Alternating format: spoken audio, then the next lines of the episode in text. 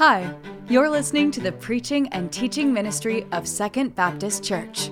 These resources are not designed to take the place of a local church, but we hope they will encourage you on your journey with Christ. For more information about how you can connect with the Second family, visit mysecond.family. This sermon was delivered live at our Greenbrier campus. Thanks for listening. Whenever I say dad talk, do you know what I'm talking about? Like if I say dad talk, do you understand what I mean by that? Like it's a talk where a dad will sit down the kids and just break down life, like explain some things to them, right? I have these talks with my kids uh, all the time, uh, teaching them things, whether it's like disciplinary things or maybe it's just like teaching them uh, how things work in the world, right? It's a dad talk. I remember as a kid, my dad used to have these with me all the time, these dad dad talks. One of them that I remember specifically is he used to teach me how to handle a pocket knife, right? How to handle a pocket knife. What is the number one rule if you're going to handle a pocket knife? What, what would you say? I think you said it. You kind of mumbled, but I think you said cut away from yourself. Uh, that's right. Always away from yourself. You cut away from yourself. And I remember my dad teaching me that specifically all the time. He would just hammer that into me. Well, fast forward to last Christmas, and my parents, they came to our house for Christmas. We were opening presents. And uh, that morning, I got up. I don't typically carry a pocket knife, and my dad makes fun of me for that. He says I'm not manly enough or something. I don't know. But that morning, I thought, it's Christmas. I'm going to need this pocket knife. And so I grabbed it. And so I had the pocket knife with me, and we're opening presents there. My, just my family and my parents were there. And my kids, they were bringing me their toys to open, right? And, and so um, I was being a good dad. I was opening all of their presents. My son, he brought me this toy and he asked me to open it. And if you know anything about like little kids' toys these days, they're held in the box with like 400 zip ties, right? And, and so I'm opening this, this present. I set it on my lap and I'm o- opening this present, and I don't know how it happened, but somehow I stuck that pocket knife right in my leg. I mean, just Ricky Bobby style, straight in the pointy end first. I mean, it was, it was bad. And everybody looked at me like, Did you just stab yourself? And I was like, I think I did. And I think I need to lay down because I'm losing a lot of blood. And, and so it was just, it was wild and it was so embarrassing because my dad was there, right? And he specifically taught me as a kid to not stick knives in my leg. You know, and, and so it's just like, it was this embarrassing type of a thing. I bring that up because our passage this morning is kind of a dad talk. It's a dad talk where Paul's going to kind of tell us just some very practical things uh, this morning, practical instructions. And if we'll follow them, if we'll actually follow them, it'll be better for us, right? So if you have a Bible, open it with me to 1 Thessalonians chapter 4. 1 Thessalonians chapter 4. We started this series in the book of 1 Thessalonians several weeks ago. Um, now, and the reason for this dad talk in 1 Thessalonians chapter 4 is, is Paul is trying to help them along their journey of spiritual growth.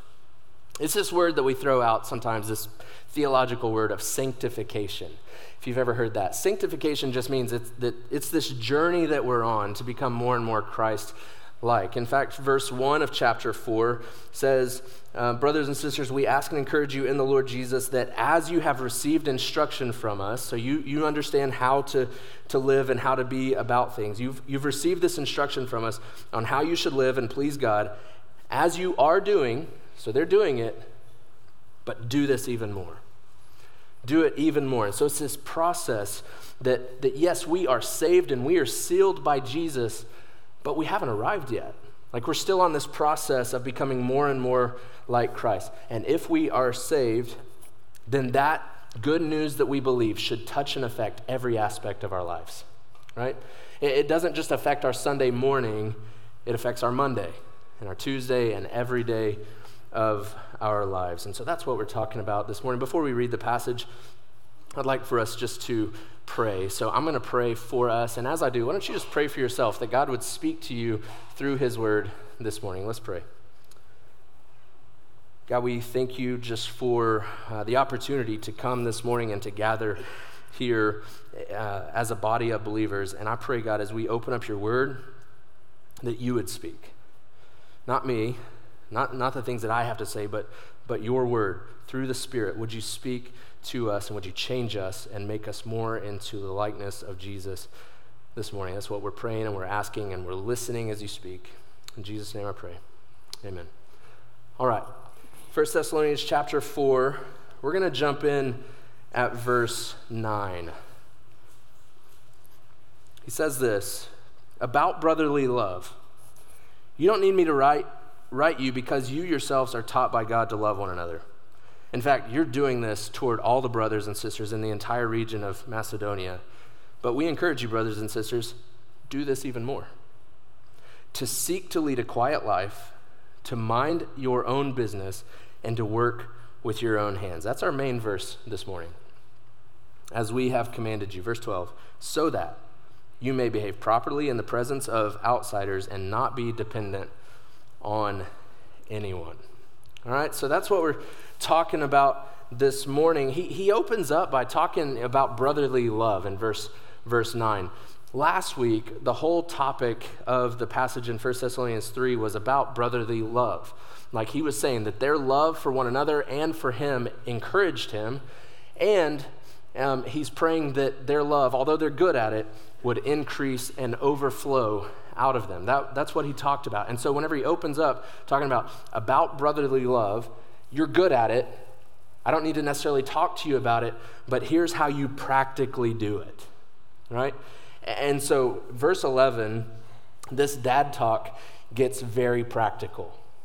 It's very practical. It's all about living and interacting in the world in a loving way to seek to lead a quiet life, to mind your own business, and to work with your own hands. That's, that's the outline this morning. That's what we're going to talk about. So let's just break down this verse together. First, he says, Live a quiet life. Live a quiet life. I've yet to meet anyone in America, whenever you ask them, Hey man, how are you, how are you doing? For them to go, You know what? I'm just not busy at all, right? Everybody, whenever, how are you doing? Well, I'm busy. Everybody. Statistics show that, that Americans today are more busy, more stressed out than ever before. And so, whenever he says live a quiet life, man, it is applicable to us. So, what does it mean? He says, seek to lead a quiet life, or, or that could mean to strive after this, to be zealous for, for this. It, it carries the idea of ambition. And so, really, it could be translated have, uh, make it your ambition to have no ambition, which seems like a contradiction, right? It's like an oxymoron. It doesn't make sense. It's a contradiction of, of terms. Because whenever we think of ambition, we think of like running the race hard and, and moving and shaking and, and, and going after goals and those kind of things, having a lot of ambition. And, and he says, he says to have an ambition of not really having ambition, right? The way that the word quiet there translates, it doesn't mean silence or no talking. It doesn't mean like taking a vow of silence. Quiet refers to a state of being. So, literally, what he's saying is he's pushing back on a busy life. On a busy life, which I think all of us resonate with that, right? As a society, as a culture, as a people, we would just say, man, we're busy. We're just busy running from one thing to the next. And so, in the context of talking about in brotherly love, seek to lead a quiet life, seek to not be busy, how is it loving to live a quiet life? How is it loving to your brothers and sisters, to your family, to your loved ones, to lead a non busy life? There's a few reasons. First, people who are too scattered cause a strain on their relationships because you're just too busy right? And so those relationships around you start to be strained. You just don't have time for them. Second reason is when your plate is too full, you just don't have the bandwidth to, to truly love people. You don't have the space. Uh, Pastor Josh King said it best this week. He said, Life is messy and it isn't on a schedule. It just gets messy. And, if I'm constantly moving from one thing to another or this project to that one, I just don't have the space to pause and meet people where they are. I don't have the space to be there when I'm needed. I have no extra time, I have no extra energy, and that's not very loving. Right? That's not loving to those around me. And so it, it, creates a strain, it creates a scheduling issue, but also the, the third reason why it's loving to lead a quiet life is your busyness is eating up time with Jesus. Your busyness is eating up time, time with Jesus. There was a professor uh, named Michael Zigarelli, and he, he did this five year study. He, he polled 20,000 Christian people, and, and he did this study on the obstacles to spiritual growth. So he is trying to figure out what is it that's causing Christians to not grow in their spiritual life like they should. And he identified busyness as a major reason why. I want you to see what he, what he found here. I, have got that on the screen for you. Take a look at this. He, he, he concluded after this study of five years, 20,000 people, that Christians are assimilating to a culture of busyness, hurry, and overload, which we've talked about. That's our culture, that's what we live in. We've assimilated into that, which leads to God becoming more marginalized in Christians' lives, becoming more on the fringes, which leads to a deteriorating relationship with God which leads to Christians becoming even more vulnerable to adopting secular assumptions about how to live, which leads to more conformity to a culture of busyness, hurry, and overload. And then the cycle just begins again. That we as a Christian people, we haven't uh, assimilated the world into our standard of living. No, we've jumped right into the flow of the hurry and the busy. And because of that, our time with Jesus has, has diminished our relationship with the Lord, our spiritual growth has taken a big hit. And so, what do we do about that? What do how do we break out of that cycle? Well, first, you got to figure out what God has called you to. You figure out what God has called you to, and you figure out the people that He's put around you that He's called you to invest in. And you figure out those two things. What am I supposed to do? Who am I supposed to love? And then you do a lot of those things. Right? You, you create the framework around those things. You begin to schedule things that need to get done. You begin to make space for your people. You begin to build in some margin, some flex space for those things that just happen to come up that, that, that weren't planned for, which, which might mean this, all right? Learning to say no to some good things. That's tough. But learning to say no to some good things helps you to build in the margin that's needed for whenever you are needed. And then the last, the last thing that we do to break out of that schedule of busyness and hurry is just remember to rest. Rest is a, is a good thing from the Lord in, in the Bible. And so, this idea, this topic of busyness, man, it's probably an area we constantly need to check ourselves, right? We constantly need to be looking at our lives and asking, Am I too busy? Am I too busy? Do I need to slow down? Be honest with you, I've wrestled with this sermon this week because it's just so practical. It, it, it's almost self help a little bit, right? But I think it's good for us to hear straight from God Himself through His Word slow down. Slow down. You don't have to kill yourself chasing that thing. So take a breath, make some space in your life don't take yourself so seriously and strive to lead a quiet life. Strive to lead a quiet life. The second thing he says in verse 11 is he says, Mind your own business, which I love, right? How many of you knew that that was in the Bible? Mind your own business. I, I set my kids down at least once a week and have that dad talk with them, right? They'll come in, they'll tattle on, you know, one of the other ones, or they'll be saying somebody got something that they didn't, and it's always mind your business. Mind your own business. You just worry about, about you. And now I can quote a Bible verse to them on that, right? So, what does this mean? I, I think the context is helpful here. Whenever Paul says mind your own business, he's talking to this group of people. Second Thessalonians chapter 3 verse 11. It says it says this, "For we hear that there are some among you who are idle. They're not busy, but busybodies. They're idle. A busybody is somebody who interferes in a situation that doesn't concern them, right? And so the context is this whenever Paul, um, he, he's talking to this group of people in Thessalonica, And he, um, while he's there with them, he's teaching them about the return of Jesus, about Jesus one day returning to them, right? And whenever he teaches them about that, apparently there's a group of people that go, Jesus is coming back? Sweet, I'm quitting my job. And so they just quit their job because they're like, if, if Jesus is coming back, I don't need to work next week, right? They, they misunderstood his, his teaching on this. And what that led to is a group of people who just had a lot of time on their hands. And so what, that, what happened is they just became, they just got in everybody else's business, right? That's kind of the context of what's, what's happening here. They have all this extra time, so they're just in everybody's stuff. They're getting themselves and others in trouble. And Paul says, man, mind your own business. Stay out of the things that don't concern you. Don't be a busybody.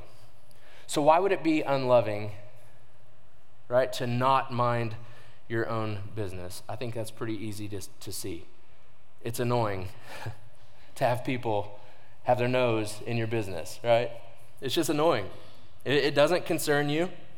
Don't be concerned about it. I, have noticed this. I, I don't know if you've noticed this or not, but, but whenever there's some minor drama that may take place, which it does take place, some minor drama takes place. If, if those two people are just allowed to kind of work it out, it resolves so much quicker, right? But whenever a lot of people who aren't in the situation at all start sticking their face into it, well, then it just gets weird. There's too many people involved in the situation for it to, to resolve naturally. It's awkward and it's weird, and you got all these people, even if they have good intentions, they're in this space that they don't necessarily belong. So just mind your own business. Help if you're asked and if you're able, but otherwise, it doesn't concern you. Even if you have the best intentions, you may actually be making the situation worse. And so Paul says, just stick to yourself, mind your own business. Right? And so this is where the third thing that Paul says comes in uh, in a helpful way because we can hear lead a quiet life, mind your own business, and it can cause us just to go, oh, I'm just going to step back. I'm going to sit on my hands. I'm not really going to do anything at all. But that's not what Paul's saying. The last thing that he says is to work hard with your hands. Or my dad would say it this way don't be lazy. My dad used to tell me that all the time don't be lazy. I, I read this, this quote this week that says this There are three kinds of workers. For example, when a piano is to be moved, the first, the first kind gets behind it and pushes. The second kind pulls and guides, gives everybody orders. And the third grabs the piano stool, right? We've all been there, right? Moving something heavy. There's always the guy who's just going to grab the stool. Paul says, "Don't be lazy. Don't be don't be lazy." For the most part here, the context of what's going on, the, the Greeks, the people in this area, they despise manual labor. They thought it was below them. They thought it was for the slaves to, to do those kind of things. But Paul modeled a different kind of life for them. He modeled a, a life of, of, hard work. Does anybody know what Paul's profession was? Tent maker. Tent maker. That's right. Apparently, a lot of people went camping back in the day, and so he made tents. That was his job. And, and if you remember in, in 1 Thessalonians chapter 2, Paul was accused of taking advantage of the people in Thessalonica. And Paul responded and defended himself, saying, No, we weren't taking advantage of you. We weren't trying to get your money. In fact, I worked the whole time that I was with you. And so Paul modeled this, this idea of hard work. And like I said earlier, man, people like they, they heard about the return of Jesus, so they just quit their jobs. And whenever they did that, they became a leech on the church. They became a leech on their Christian brothers and sisters who were probably, uh, you know, just trying their best to make ends meet. And they couldn't pay their bills. And so they're in the community, and the, the, merchants and the people, they, they, they couldn't keep up. And that was giving the Christians in town a bad name. And Paul's trying to teach them that that it's that lazy is a sin. Lazy is a sin. 2 Thessalonians 3:10, Paul says this. In fact, when we were with you, this is what we commanded you. If anyone isn't willing to work, he should not eat. So he's let me be let me be clear here. He's talking about people who are unwilling to work, not unable to work. He's saying if you're unwilling to work, you shouldn't eat. So we should, we should work hard. We should, we should go to bed tired. We should work hard. Why? Because God created work for us as a good gift. Did you know that? Genesis chapter 2, verse 15, God puts them in the garden and he tells them, I'm putting you here to work the garden and watch over it. That's before sin ever entered the world. And so, work from the beginning was a good gift from God to us. It's not punishment. And, and so, Paul's challenge to work with your own hands is a powerful reminder to us that the Christian faith is a practical faith. That, it, that, work, that our faith goes to work with us. Right? Like I said in the beginning, faith isn't just a Sunday thing, it's a Monday through Friday type of thing as well, and throw in Saturday as well. The most tangible way that we can express love to others is to passionately live out our faith in the world.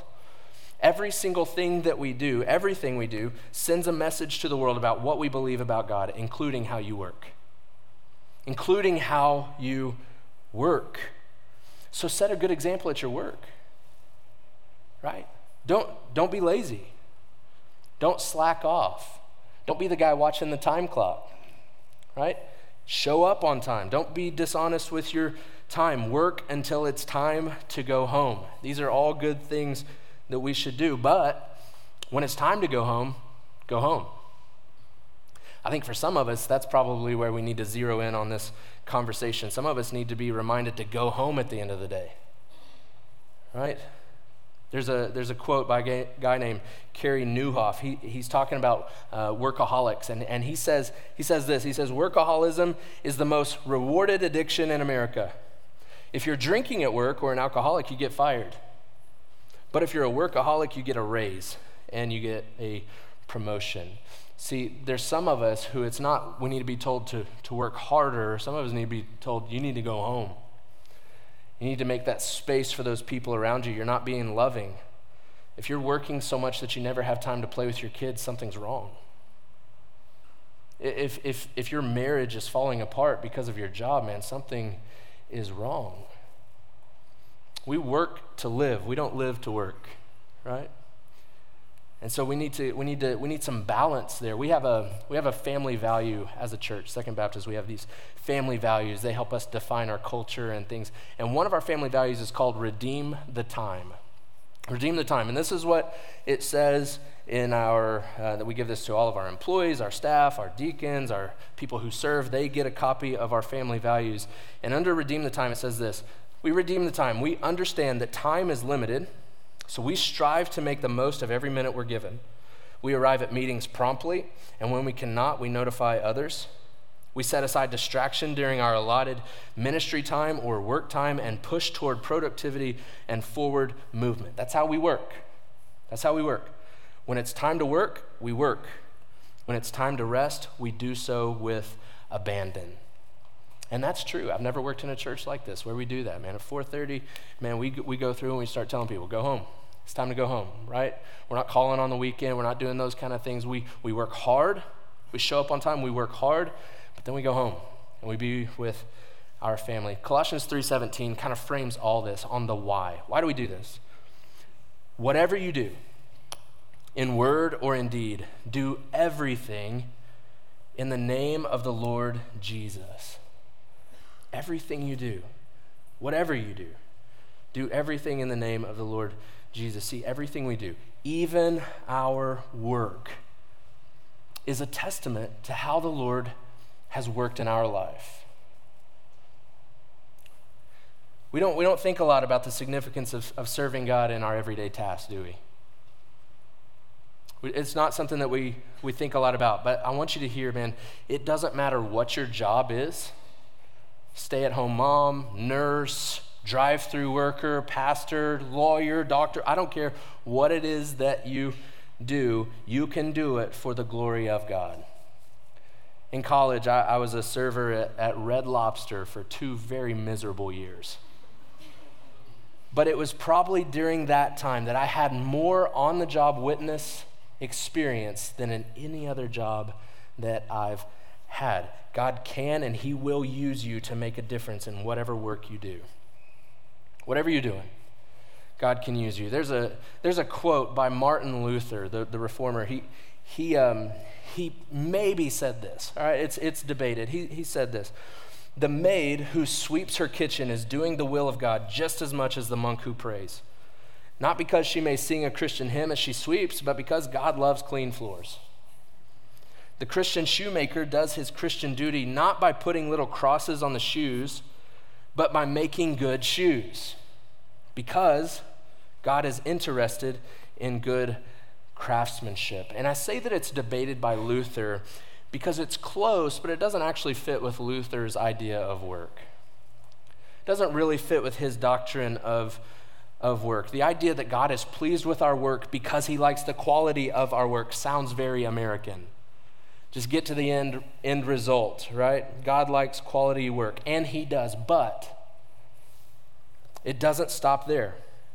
The work isn't actually the goal.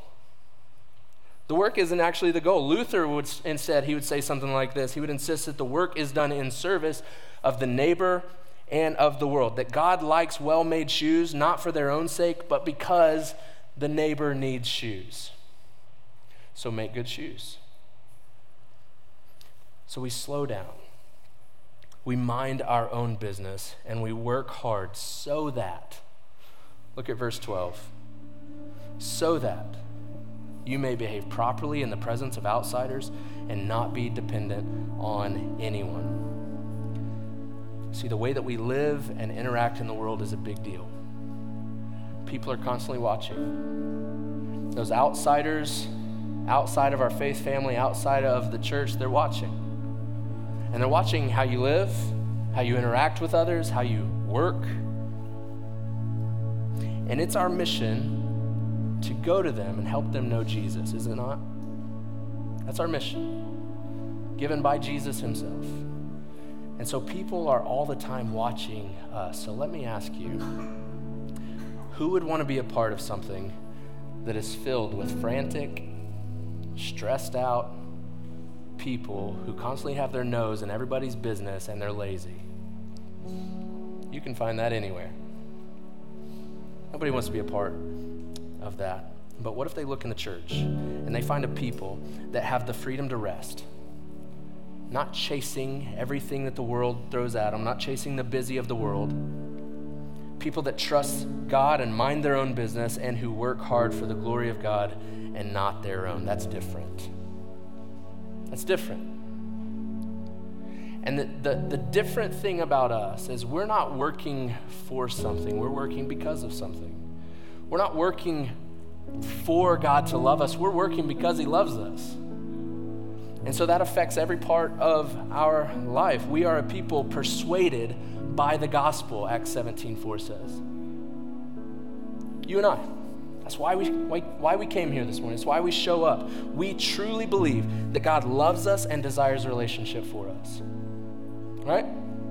We truly believe that. We truly believe that Jesus stepped out of heaven, came to this earth on a rescue mission. We truly believe that he lived a sinless life and he modeled all of this for us. That he wasn't lazy, that he worked hard, that he cared for people, that he made margin for people. He also stepped aside to rest. We truly believe that Jesus lived a life we couldn't.